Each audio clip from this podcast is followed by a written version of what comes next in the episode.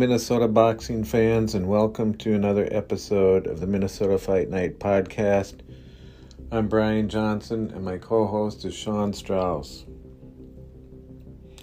In this episode, Minnesota boxer Tony Lee joins the podcast to talk about his upcoming fight against Rondale Hubbert at the Garden in Duluth. Lee, 11 2 and 1 as a pro, returns to the ring after a nearly six year layoff. But this episode is about more than boxing. In a wide ranging interview, Lee talks openly about trials and tribulations, family, and his deep and abiding faith in God. His opponent's nickname is Give 'em Hell, but Lee says that doesn't faze him in the least.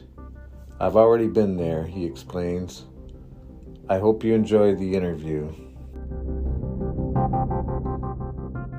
All right. Well, uh, thanks for joining the Minnesota Fight Night podcast. I'm Sean Strauss. My co host is Brian Johnson. And today we're pleased to be joined with Tony Too Sharp Lee. Tony, thanks for joining us, man. Yeah, no problem. How are you guys doing? Oh, there you are. Oh, we're doing yeah. good, man. Yeah, good. doing all right. Thanks for thanks for taking some time, Tony, to chat. No, no problem.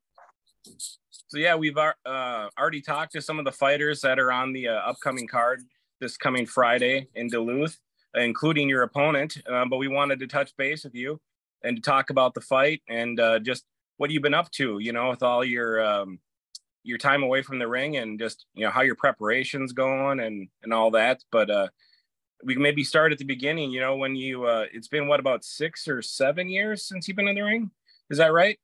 Yeah, 20, 2017. So yeah, six years. So what what have you been up to? What can you tell us? Um, I I know a little bit from being your friend on social media, but uh, if you can say it in your own words, what's uh, what's life been up with? well, I mean, I've come to the knowledge of truth uh, in my journey in this life, and to our salvation. So I've I've uh, over the past few years, I've been building a relationship with our Heavenly Father and Jesus Christ, my Lord and Savior. And uh, he has put some trials in my life and they have strengthened me you know and made me lean on him. And you know i, I walk in uh, i walk in humility on a daily basis and I, I serve my family and i serve other people and that's what it's about. That's awesome i'm sorry mm-hmm. to hear about the trials and tribulations but uh, brian, brian and i both can uh, join you in our our love for our heavenly Savior too. We're, we're both Christians and uh, followers of Jesus, so that's awesome, man. Hey, man, that's uh, there's nothing like communion with uh, you know, with with that. So there's that's that is it's a beautiful thing. Walking in humility is a good thing. That uh, yeah, I I think I need to take take a little heat on that every day. Humble myself a little bit more. So that's yeah. awesome to hear that you're uh, you're doing that you know you mentioned yeah. some things maybe that outside the ring the trials and tribulations but uh you know you've got this fight coming up when did uh mm-hmm. when did you get back in the in the ring and decide you were going to start fighting again i mean so i i've been so my last fight was marcus morris and uh you know with me there's no there's no excuses when it comes to boxing whether if you win or you or you lose there's no excuses i think uh when things happen they happen for a reason. That being said, there are things that are very circumstantial that can happen leading into a fight that can change the element or dynamics of an outcome of a fight. And uh, you know, I I didn't uh, prevail my last fight, and uh, I've been looking to redeem that pretty much since 2018. But uh, the pandemic hit, uh, you know, life hit, um, in the process of that, I've I came to sobriety. So I've been sober for two and a half years. Been in the gym, been taking care of my body. I work hard. You know, I'm a blue blue collar individual. You know, I work a union job, and I put my head, keep my head down to the mill and grind. You know. Hey, good for you, Tony. Um, so do you work in construction or? No, I have I have a I, I work for a, a dairy company. It's called Prairie, mm-hmm. Prairie Farms, It's a mm-hmm. union job. It's over here. I live in Woodbury. It's over here in Woodbury, and it's uh, you know, it's a it's a it's it's high demand as far as labor wise. You, you pull you pull stacks of milk. You have a gun scanner. You you scan what you what companies and stores need, and you pull orders. And the stacks of milk weigh 150 pounds, and you wow. I do that, and I load trailers, and yeah, it's it's a it's an intense job. You know, it it has its perks. So and that's a mm-hmm. that's a night shift job. So I do that, and then I get up and I I train from I'd say either four four or five p.m. to seven p.m. and then I head back to work, get a few hours of sleep, mm-hmm. take care of the family, do what I got to do with the wife, head back to the gym. It's just a cycle. Seems like this is a reoccurring theme on this card that uh, multiple fighters are um, working jobs that are very physical. I think and keep you guys in shape um that's that's cool um well i suppose it's cool when you need to work out if you didn't need to stay in shape maybe yeah. you would like it so much but it, do you look at it that way that like it's just helping i think that's why fighter fighters fighters probably yeah I, I believe that fighters naturally whether if you're mma or any type of com- combative type of person probably preferably would not want a desk job but that depends on the individual i mean uh, work can can have its load to where it can take an accumulation on your body as well. So I, I believe you have to have a balance. You know what I mean? And sure. I have a, I have a, it's a union job, and I have a lot of seniority. Uh, you know, in today's era, people would rather TikTok or something to make money. But yeah, it's, it's a, you know, it's it's a 20 degrees cooler, so sure. it's something from a Rocky film. You know, I'm always buying hand warmers, hand warmers and feet warmers, and and I I hate the cold. I never liked the cold, and here I am, four years in, working at a in a cold cold cooler. So, so oh. Well, that that'll certainly keep you in shape. Um, right. What was that do? Um, was that done to your weight? I mean, are you gaining muscle? Are you? It sounds like I'm. I'm sure you're not. You know, putting on fat or anything like that, but are you bulking up? No, I mean, so I I, I walk around in the you know high 150s. Right now, I'm I'm ready to go. I'm 145 today. So you know, I just you know I just take care. Watch I watch what I eat. I do a I do intermittent fasting. You know, and I just have been taking care of my temple a whole lot better than when I was in my 20s. Mm-hmm. So yeah, speaking of when you were younger and uh in weight, I'm familiar with watching you as an amateur, Tony. Um mm-hmm. what what's the biggest change for you now when you were an amateur? Uh, refresh my memory. What weight were you fighting at? Uh, one one thirty two to one forty one. So lightweight, light welterweight, same same, almost same thing. a little bit heavier now. I, I wouldn't fight at one thirty two now, but I won the Upper Midwest three years in a row at 132 and uh, state five years in a row at 132. And I fought Jamal James three times at beat him two out of three at 140. So, so yeah, I think um, the the man strength I think is probably what you're talking about, right? Just a little bit bigger. You know, I think most guys do that when they're amateurs and they turn pro. Maybe you fight slightly heavier than yeah. Uh, when you did in the amateurs you kind of grown into your frame and uh, well, well yeah you know i mean i'm in my I, I mean i'm 37 years old so i'm i'm a full grown man you know and uh i think uh one thing that i think a lot of people are going to see is that um come this upcoming friday is that uh age is something that that age is something that you would uh, you either allow it to affect you or you do not allow it to affect you I think people are going to be very surprised to see how I move, how I look, the strength, the power, the knowledge. Yeah, Rondale. I don't know if you listened to his uh, his interview with us or not.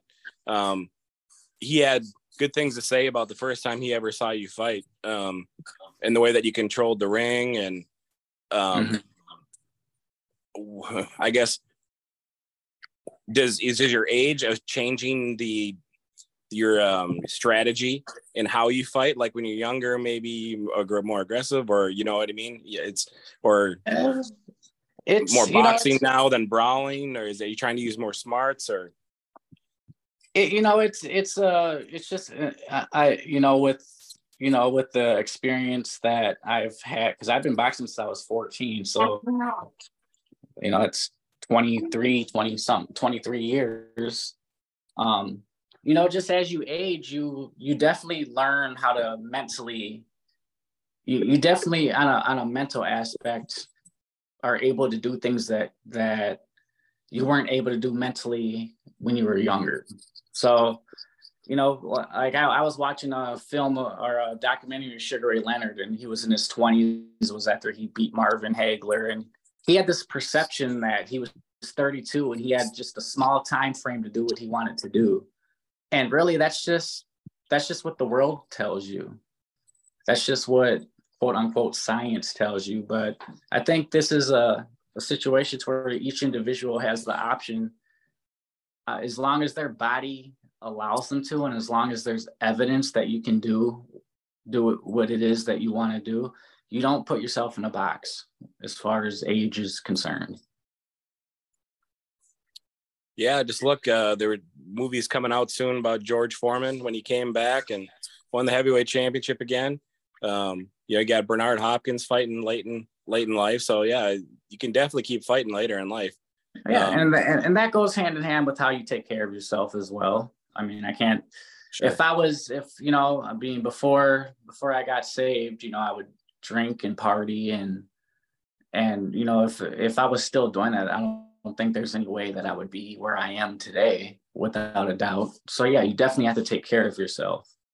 But uh, uh, yeah, I mean, uh, I have nothing bad to say about Rondale Hubbert. Uh, the kid, I mean, he has 40 something fights. I mean, he takes fights on the on the drop of a dime. I mean, that's that's very courageous. I I wouldn't do that. I'll tell you that much. Um, yeah, so it's it's gonna be a it's gonna be a good show. You know, I, I don't have nothing bad to say about Rondale.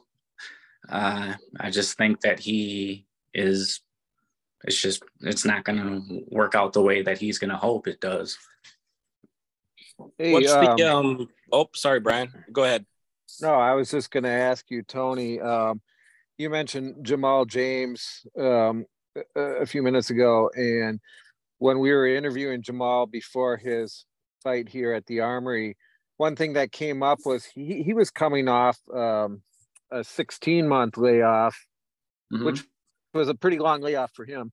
And one thing that came up, I think his trainer Sankara mentioned this that sometimes that layoff actually does you good. It gives your body a chance to rest mm-hmm. and mm-hmm. sort of re, re, recharge your batteries. And it sounds like you've certainly done that not only with your time off, but also just the change in your lifestyle. Can you speak to that a little bit? Um, you think it might actually be a benefit to you that you've had some time off from the ring?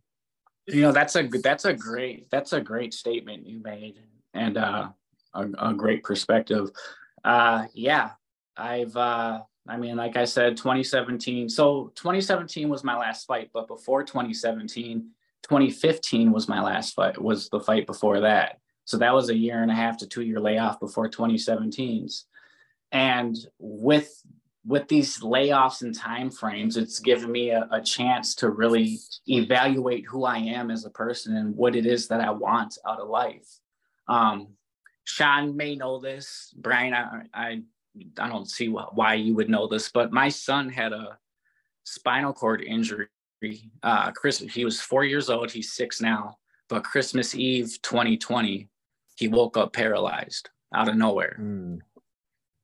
Wow. So we all know how 2020 hit with the pandemic and everything else, and so it was just an ugly year.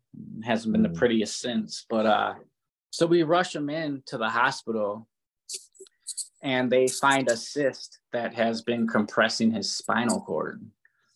Uh, it's it was it's, it's called an arachnoid cyst, and it's been compressing his spinal cord, and you know it was growing and growing and kept compressing, and it got to the point to where it paralyzed from his chest, like underneath his chest down. So his abdominal area all the way down. And so he's had three surgeries since then. And you know, because it kept growing back, the cyst did, and uh, they ended up putting a shunt in last March, actually. Uh, I think March 10th and the 14th, he had two surgeries. They put a shunt in a year ago, and uh, it's been working. So he's been able, he's been functioning better. He's six years old now. I have a six, he's six, my daughter's three.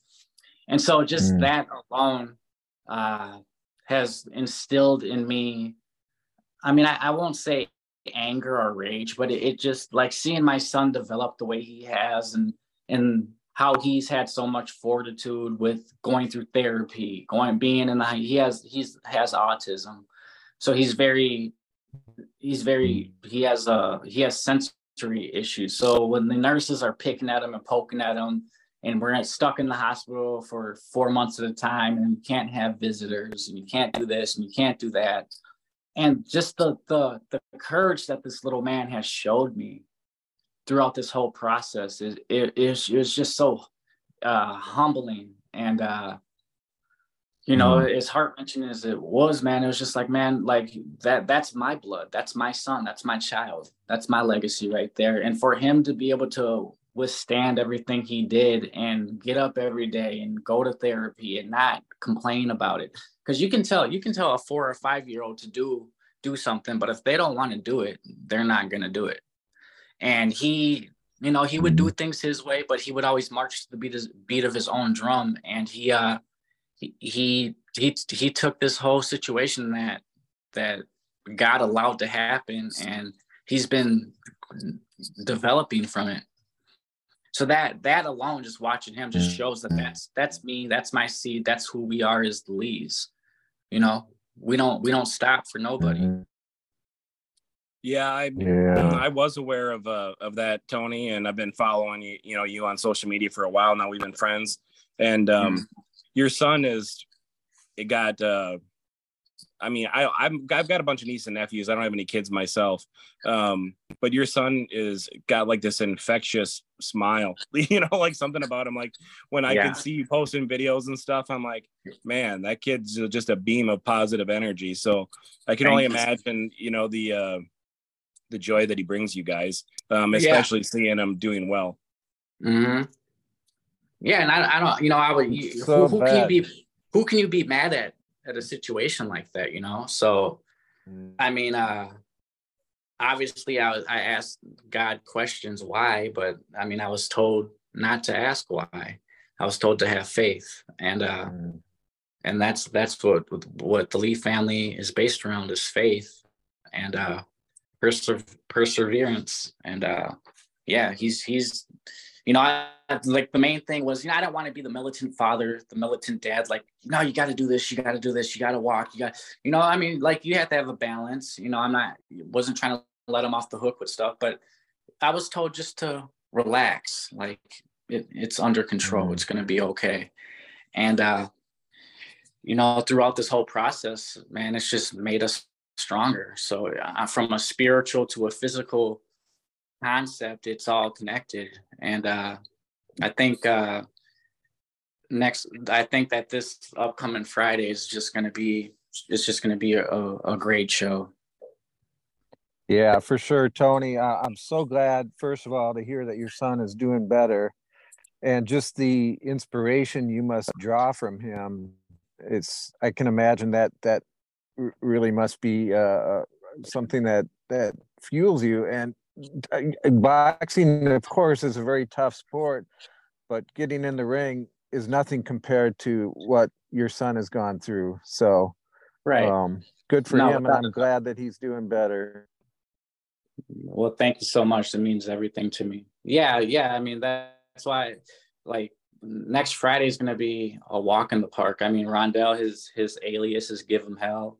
I've already been there already been there, bro. So there ain't not much that he's gonna be able to to throw at me to to deteriorate me from what it is that I'm there to achieve that night. What does your uh Amen. your son think about you fighting since you know you've done most of your fighting before he was born? You know, and now he's like, wait a second, dad's going to fight and uh, that, see you train, and uh, how's that uh, going? It's funny because he, I mean, he he so when I show him videos, he looks at me and he kind of just has a smirk on his face and he looks at me like, Dad, I'd I'd beat your ass. you know, that's how he looks at me. It's just something about him to where he's not he's not he's not impressed. You know, uh, but he knows what it is and he he respects it. But my daughter, my daughter's more like, you know, daddy, you're the you're this, you're that. And my son, my son's just like, man, what I my son just looks at me like, bro, like you couldn't do what I do. You couldn't do what I did, you know? So mm. yeah, so it's pretty awesome and it's it's humbling too, you know. Yeah. That that is awesome. Hey mm-hmm. uh Tony, Tony, I I know you don't want to obviously look past your fight, but but do you see this as just a one-off deal with your comeback, or or do you expect to um, fight um, take more fights in addition to this one? What what yeah, where, where are you at now? Yeah. I I think I think uh, you know I I I'm giving myself I'm giving myself if God allows it I'm giving myself like a three to four year window before I before I want before I hang them up and then uh you know obviously I want to get involved with giving back to the community and helping out these kids because without boxing I, I think that uh I could have gotten myself in a lot of trouble. And it, it's just something that that instills a sense of discipline and, and moral moral compass in an individual, whether if you're competing, uh, whether if you're in it for competition or just for the lifestyle. It's boxing has boxing's not what people think it is. I mean, it, yeah, it's obviously probably one of the most dangerous sports in the world, if not the. But there's aside from the the getting hit aspect, everything else around it is uh is something that instills a sense of of moral compass in a person. So mm. I give myself a three to four year window, and I mm. and mm-hmm. whether you know I'd I'd probably want to hang hang them up by then. Um, mm-hmm. This pandemic kind of threw a wrench in in things, but you know I, I trust everything that I, I trust I trust every process that that that a per, that one goes through. Mm-hmm. So I mean, I, I don't want to like say any names, but any any fight that I've ever lost or uh, I would love to redeem. You know, because I know mm-hmm. I know my capabilities. People know my capabilities. A big part of a big part of me not getting to where I wanted to get to in boxing has been uh, subsequently because of me, because of myself. You know, you can't you can't live a double you can't live a double life. You cannot train for three months and then party for three months. Train for three months, party for mm-hmm. it's, it's you can't have one foot in, one foot out. And I'm at a point in my life to where I feel I'm rejuvenated. Um, I don't look at life as a game. As if you guys look at where we are in today's society and and you look at you look turn on the news, there's people dying every day. So mm. I mean, life is life is very fragile and mm. the times that we're that we are in is no joke and yeah. uh you know i'm i'm doing it for the glory of god not for my own glory you know i've i've tried to reason what i try to reason i try to look at it as, as something that i shouldn't do but it's something that has been instilled in me and hey uh, birds fly fish swim tony lee fights hmm. Mm. Well, Amen. you do it well. So I'm looking forward to seeing you fight. Um, it's going to be the first time ever watching fights in Duluth. Um, you know, when you were young, you were fighting and traveling all over. Do you, do you ever mm-hmm. go up and fight in Duluth, Tony? I mean, I've so I've had, I've had a couple car cards in Black, Black Bear, and then a few cards at at Hinckley. So yeah, I fought I fought up north a few times. Okay, I've uh, never fought. I've never fought at the Canal or Grandma Sports Garden. I've never fought here before, so okay. Mm. Yeah, it, sh- it should be fun. I mean, everyone that we've talked to that's up in that area it makes it sound like it's going to be a great atmosphere. Um, yeah. So yeah, and the other one that I heard there was we already interviewed uh, Jesse Wanam Wanamaker, and it sounds like unfortunately he lost his opponent and is going to be off the the card. So I believe it's only going to be four fights. Um, okay. But they're good matchups. So right. I'm like I said, I'm still really excited about it. Um, yeah. now we're we're talking on Sunday for our listeners. Um, on the fifth, the fights are this coming Friday. Uh, on the tenth, like uh, Tony said, it's at the Garden and Canal Park and Duluth. Um, as far as you're winding down your camp now, I'm guessing sparring's probably over. Um, yeah, spar- sparring's done. Can you talk really quickly about you know who's with you in camp? You know who's helping coach you, who or who's gonna you know do, work your corner with you and stuff like that, and what this last week's gonna look like? Yeah, so it's been so Johnny Johnson. You know, when I was looking to to come back a couple years ago, I reached out to Johnny.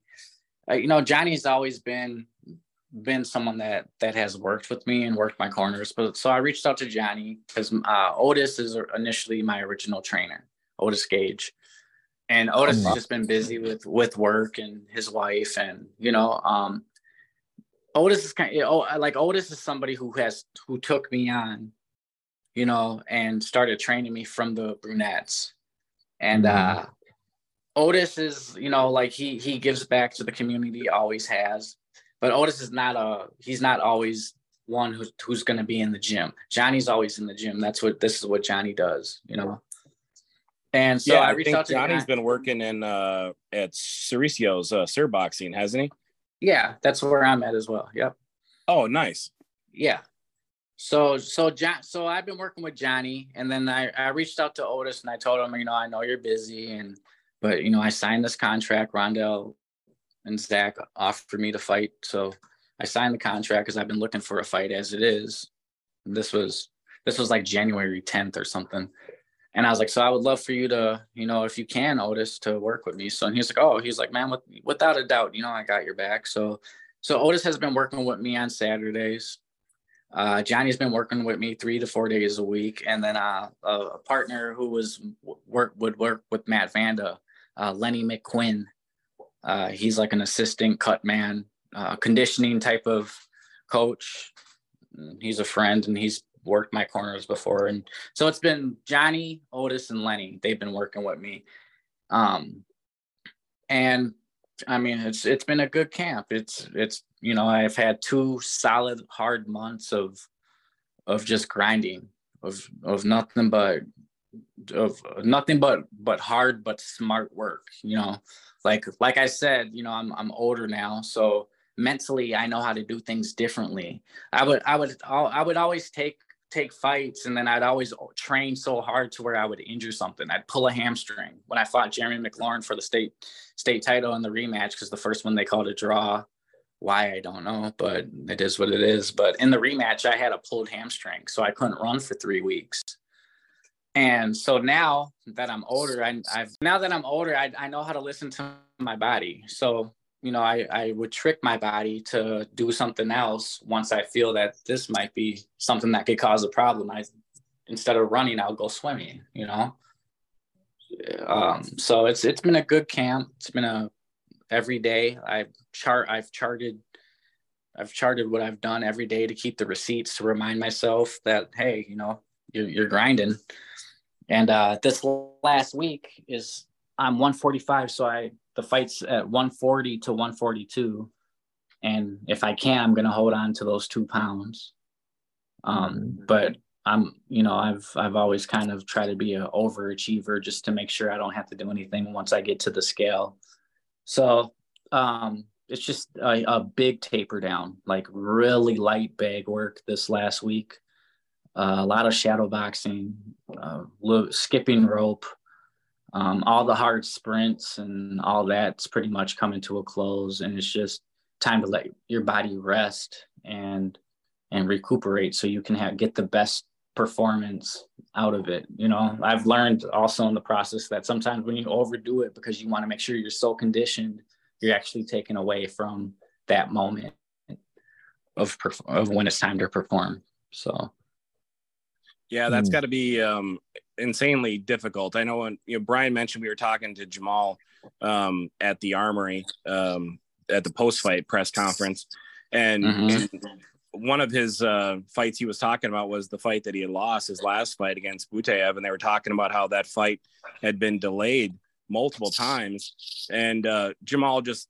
kind of went on to talk about the difficulties of when you're in camp and how you want to peak, like what you were saying Mm-hmm. And uh, when there's delays, then all of a sudden now you gotta, you know, adjust, go back, and then try yeah. to back off again so that you're peaking and and how that's not only difficult physically but mentally also. Um, yeah. So it sounds like you're in a good place both mentally and physically. You know, you're really close within weight. Um, mm-hmm. So it mm-hmm. sounds like you're you're in good position for this last week.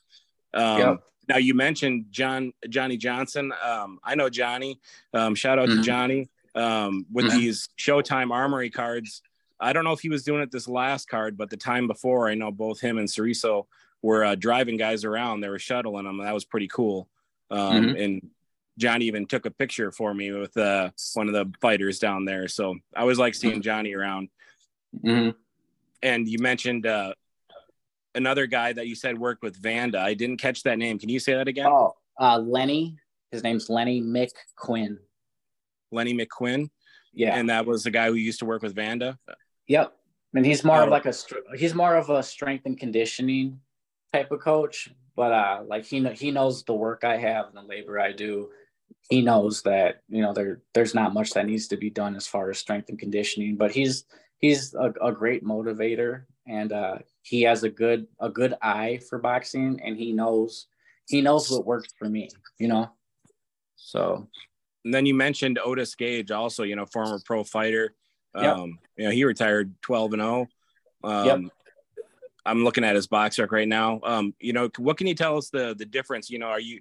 It sounds like you're working with these guys individually. Um, so when you mm-hmm. were in camp earlier on and you were hard at it, um, can you break down what each of these guys was bringing to the table? You mentioned Lenny was power and conditioning. Uh, what about Otis and Johnny? I've seen Johnny do lots of pad work with guys. Yep. Um, so, uh, I mean, so Otis and Johnny are both pad work, and as you know, Johnny has his style and Otis has his style. So, you know, going over it all, I know I know what works for me, and you know, there's there's things that with boxing to where you can have somebody in the gym who who's not a good boxer, he's just a gym rat, but he might show you something that could actually be used to your benefit as far as like an arsenal or you know or, or, or a certain movement or something. So you always be open-minded for for advice you know because this is a game to where styles make fights and you're never going to know everything about boxing. Like you're never there's always going to be somebody somewhere at some corner of the earth that's going to have your number. So it's it's a process to where it's ever learning. You're always going to be learning. So I, t- I take I take with Johnny what I take with Johnny, and I relay that to Otis, and Otis will agree with it or say what I need to change. And same with Otis. Like I'll tell Johnny what Otis says, and Johnny will give his perspective on it. And at the end of the day, it's up to me to discern what it is that I need to take with me and what it is that don't. And then I I use that in, in sparring sessions, theories, and and I see what works for me and what doesn't. If it doesn't work for me, I'm going to let it go. If it does work for me, or I might try it another day because maybe that day I wasn't feeling that well, you know.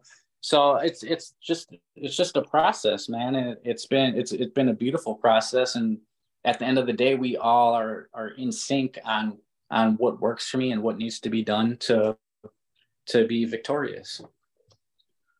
Hmm. Nice. Well, it's um, good. It sounds like you've got some guys that you you trust and you've been working with for a long time. You know, you said you've been with Johnny, uh, you know, since the amateurs even. So that's that's good to have people with you like that. That feels like uh, home and natural. It's it's funny too because uh, Johnny. So my my second fight, I fought Sam Morales. I don't know if you remember Sam. Yep. But I had I had one amateur fight and Sam Morales had about 28 fights or something. And uh, Johnny Johnson, like my, we didn't know who he was, but I was 14 years old, and and uh, he looks at my my nieces and nephews are there, and my nephew's like 10 years old, and he's like, "Is that your that's your uncle? Well, get a pillow because he's about to go night night. He's about to go to sleep. You know how Johnny is trying to."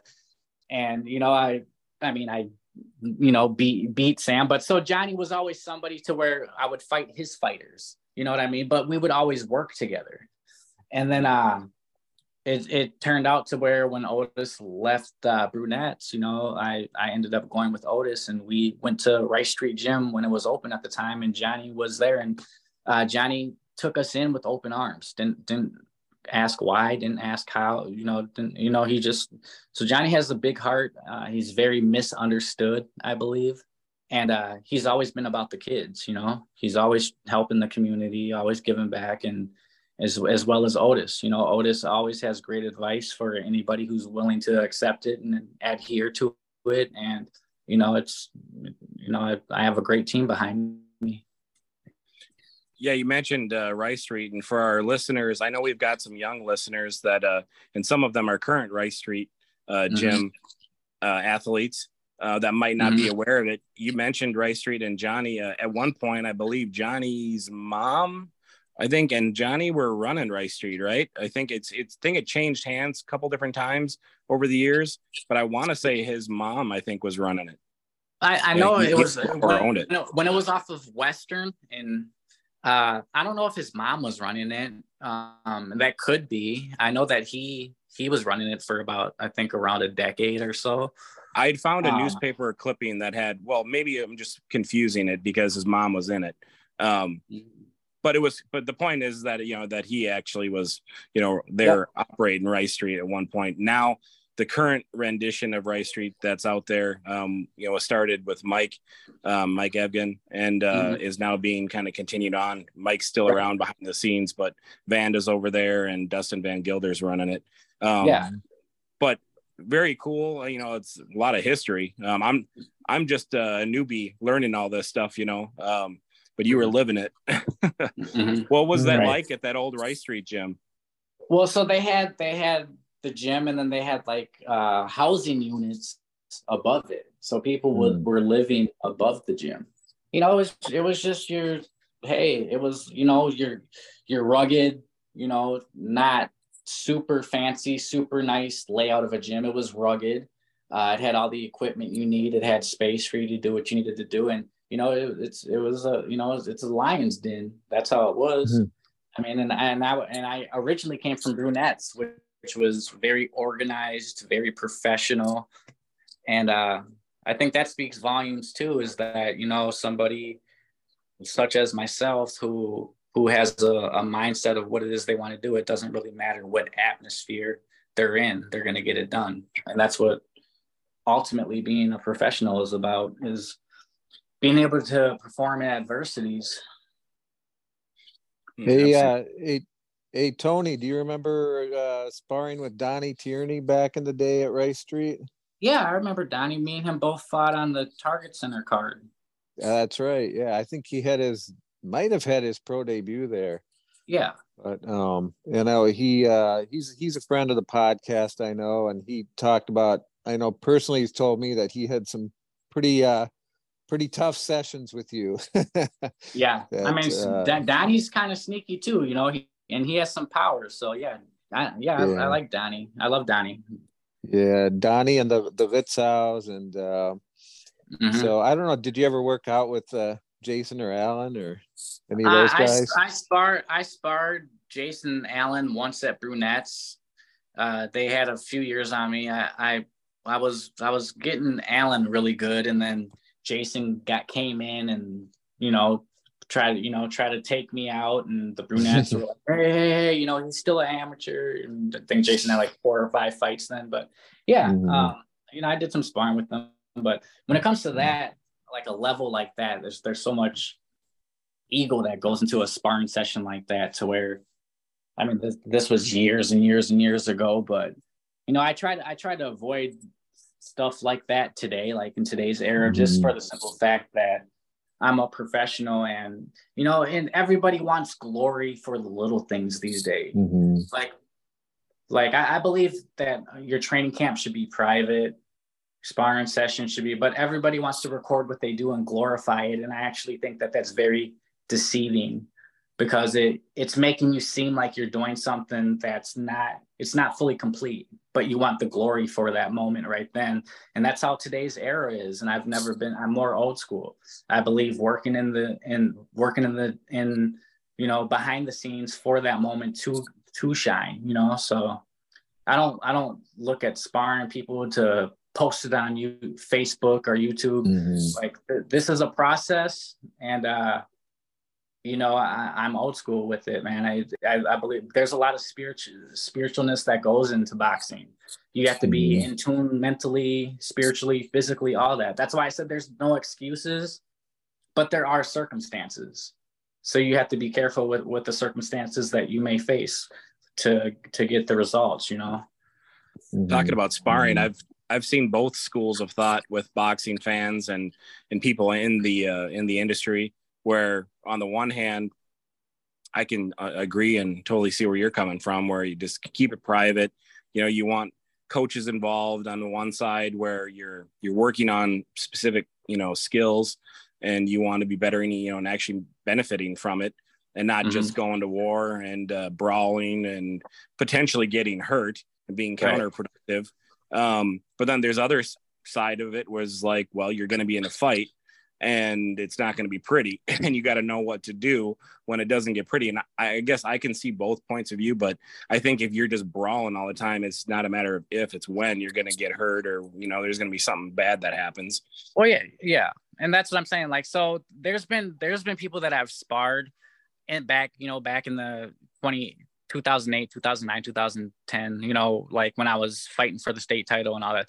There's been people that I would spar and they would get the better of me in a sparring session because I don't look at a sparring session as as you know like like my my whole object objective when it comes to boxing is to to be the alpha when you're in the ring but at the same time i'm working on things so my objective is not to take you out now when you train, there's been people that I sparred who I would say may have gotten the better of me in a sparring session just because they're not looking at it the way I'm looking at it. But then if you transfer that over to the fight, there's a whole different mentality when it comes to the actual fight itself. So there's been mm-hmm. fights to where sparring, there was people that, that I sparred who thought they would have an easy fight because they did better in a sparring session than they get knocked out in the fight because it's a different, it's another level. You know what I mean? Mm-hmm. So I don't want to make you go uh, and step on any of the words that you just said as far as about keeping your stuff private as far as the training goes and and uh, that. But I was just wondering if, and not to name drop necessarily, but um, as far as sparring goes, and you don't have to name anyone, but uh, were you guys bringing people in, or did you go travel, you know, to get your sparring? How'd that go? Yeah, we brought we brought a couple people in, and uh, you know, we took a couple little trips and you know i'm not going to speak too much on it but we've we've done what we needed to do and we did it the right way. You know what i mean? So there will be i mean hey this this this card coming up i mean i you know uh there I, I don't see there being any circumstances that will affect the outcome you know what I mean? I, I think it's may the best man win. Right on. So you are locked in, 100% prepared, it sounds like, and ready to roll. Unfortunately, got to wait a few more days here. Um, now, the fight's only a couple hours away. Um, mm-hmm. It's in the evening, obviously, on Friday. Um, how does that work? You know, with amateurs, um, you know, you guys weigh in what the day of uh, earlier that day and then and then you fight but with pros you guys typically weigh in the day before if i'm not mistaken correctly? Yep you're you're right. Yep fighters weigh but professionals weigh in the day before the fight and amateurs weigh in the day of yep. So do you have to drive up on thursday and, and then come back down or are you going up and staying up overnight or how's that going to work? Yeah i'm going up and i'm staying overnight with uh otis and johnny and right my mom, my mom, and my, my wife's gonna stay here with the kids, and then she's gonna drive up the day of. So nice. And uh, the other uh, person of your team, Jimmy, is he able to make the the trip this time, or is it oh, just gonna be just Lenny? Johnny?